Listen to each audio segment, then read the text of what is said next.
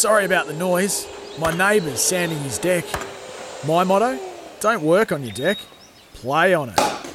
Life's good with a Trex deck, low maintenance with a 25 year residential warranty. Trex, the world's number one decking brand. On SEN SA, you're listening to The SANFL Show for Host Plus, an industry super fund for all Australians. The Host Plus SANFL League is just warming up. Feeling those game day vibes? Nothing beats it. Oh, a bloke that feels the game day vibes more than anybody else is our next guest. Uh, we do it all thanks to Host Plus, an industry super fund for all Australians, run only to benefit its members. Search Compare Host Plus today. Our next guest, currently leading the Ken Farmer medal, former Cat, former Swan Hazy, mm. and he has, well, midfielder turned hungry forward, uh, breathing right down his neck in Abe Davis for the Ken Farmer. We speak of Dan Menzel. Hello, Menz. Bitsy, how you going, mate? Good.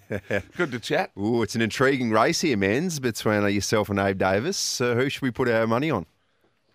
Uh, you're right. Actually, it turned into that, hasn't it, after the weekend? Um, Abe obviously kicking six on the weekend um, at the nice Adelaide Oval, and we got to play it. Uh, oh, here we go. At home, but nah, no, Abe's going really well, which is um, which is good to see for for Sturt, obviously, um, and he's no kicking bags, which is impressive. So um, we'll, we'll see how the year pans out. Just on that, how is the deck? I mean, it took an absolute chopping on the weekend, and you're right. I think the Adelaide Oval pulled up pretty well. yeah, our our deck at uh, Oval Avenue is not in great nick at the moment. Fair to be said. So, um, I think every single step you took on the weekend, your foot would sink a good 30 centimetres. So, just made it for the trickiest conditions I've ever played in, uh, and as a result, I guess when there's 350 tackles in a game, that probably sums up where the game was at. I just want to touch on that, Menz 139 tackles for the Eagles and 187 kicks. South Adelaide 198 tackles and 184 kicks. Now, if you want to go into, I'm not sure what the record was. I'm pretty sure that. Um, uh, that, that, there was about an 18 or 19 before as a SANFL record, and I'm not entirely sure, but these tackle counts are unbelievable. Dylan Clark, 19, Bogle, 18, Overall, 17, Duncan, 16, Kramer, 16, Mead, 15, O'Neill, 15. No, still no Menzel up here. Knight, 14, Heaslip, 13, Rose, 12. There's, if you take seven in a game, you've had a big tackle game. half, if not more, the players have had eight plus. It, it actually you just don't see games like this ever. Did, did it feel like that out there that it was just a full blown tackle fest?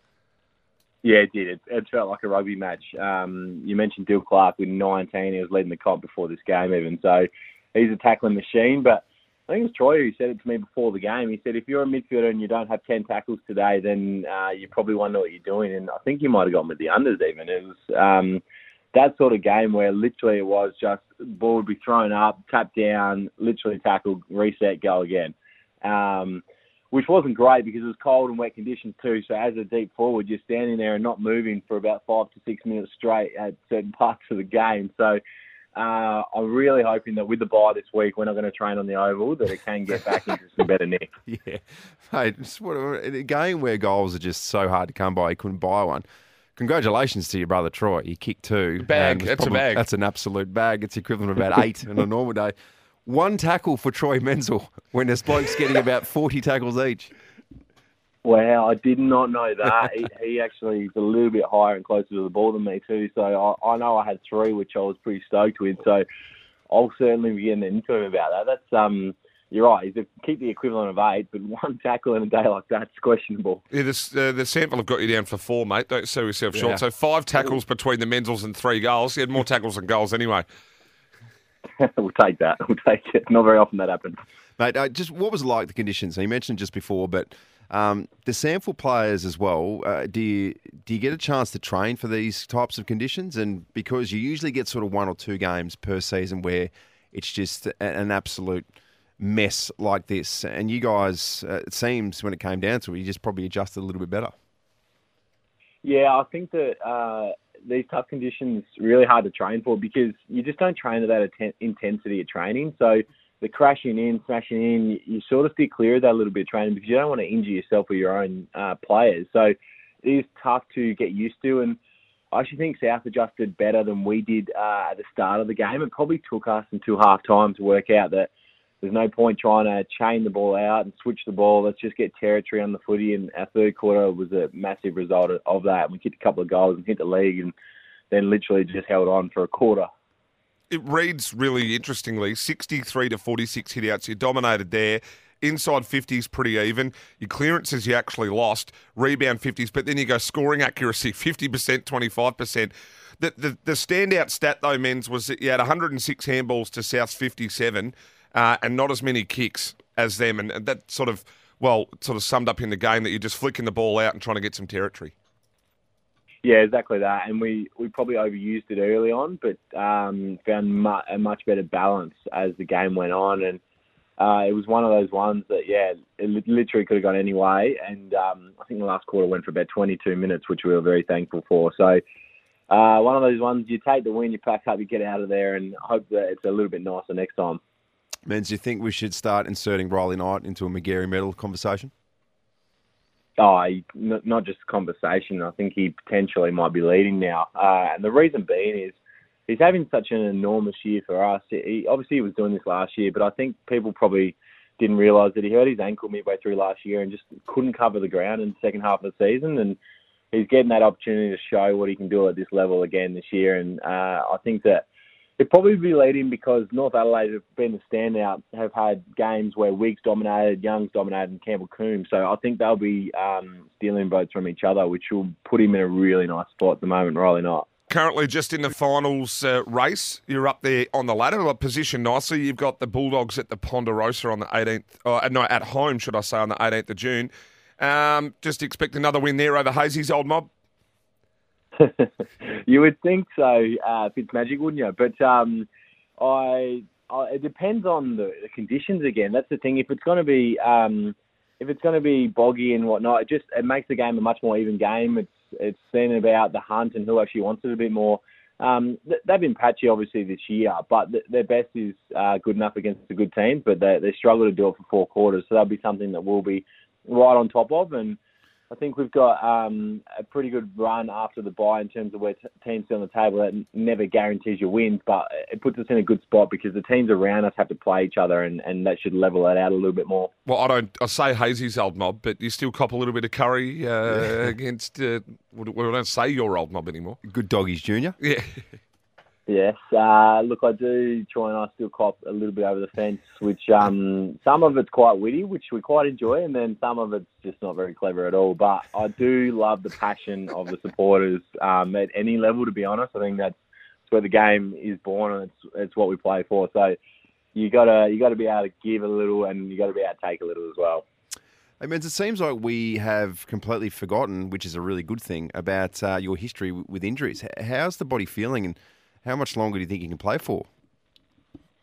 Yeah, it's it's an interesting one. I um, I probably have battled to be honest this year just with some bone bruising in my in my left knee, but that sort of um, got better as the year's gone on, and I didn't train for the first five weeks. Um, and and so it just it sort of had a small effect on me, but I, I've started to really feel better in the past month, and and it's one that yeah I don't have to think about too much now. I still do a lot of prep work, but uh, in terms of all of that, I think the the work that I've done uh, it's put me in a really good position, and I feel like I missed four or five years of footy uh, in my early twenties, and so I sort of want to make it up. So I guess in a way, no, I'm not going to play until I'm 36, but at the same time, I still think I've got at least a few years left. Well, just one out in the goal square, I think, sure. later in the career. Yeah, not moving too fast. Fighting it out with Troy. Short 15 metre leads. Troy, get out, get out, out.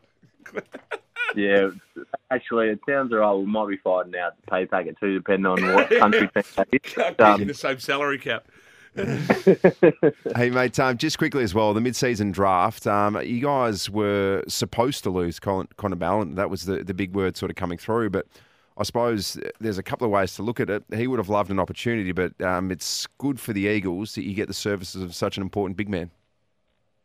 Yeah, look, it really is. It's one of those catch twenty twos. I'm really close with Ballas, and I spoke with him a lot in the lead up to it, and he had the inkling that he was going, and it was one that you're like, and I remember saying him like, I'll be rapt for you. I want you to get the opportunity, but it obviously impacts us, and so when he didn't go, it was it was quite a surprise. We were training at the time, and so it was a really weird one with Zane Williams getting picked up and Connor not. But we, will certainly take it. It's huge for us in terms of our structure, and um, and it does hurt a few other teams um, in in what they've lost as well. So it's it's one that um, I'm hoping that he has a good back end of the year, and then a little bit like Tyson Stengel and Jack Hayes, he gets the opportunity come the end of the season. Love your work, Menz. Um, thanks for jumping on and having a chat with us. Uh, and good luck to the Eagles. You guys uh, are in a really, really nice spot. And there's nothing better than seeing you kick some goals. And just a quick word before you go on that uh, little left foot snap early in the game on the weekend. That one must have felt pretty nice. Yeah, look, I think the ball was still semi-dry at that stage, and the ground you could actually stand at that stage. So I was I needed to take him early because it wasn't going to be much more after that. So I'm hoping the next game we play there's more than seven goals kicked for the whole match. Yeah, absolutely, mate. You need to get some uh, space between you and Abe Davis. Um, appreciate your time. Good on you, Menzel. We'll chat to you again soon. Thanks, boys. Good to chat to you. Daniel Menzel joining us this afternoon, it's... and uh, Daniel Menzel playing the way that he is at the moment. I just look at it from a, a, defender situation. How on earth do you play on Daniel Menzel when he's so agile that you couldn't play in front of him because he'd just burn you back to goal?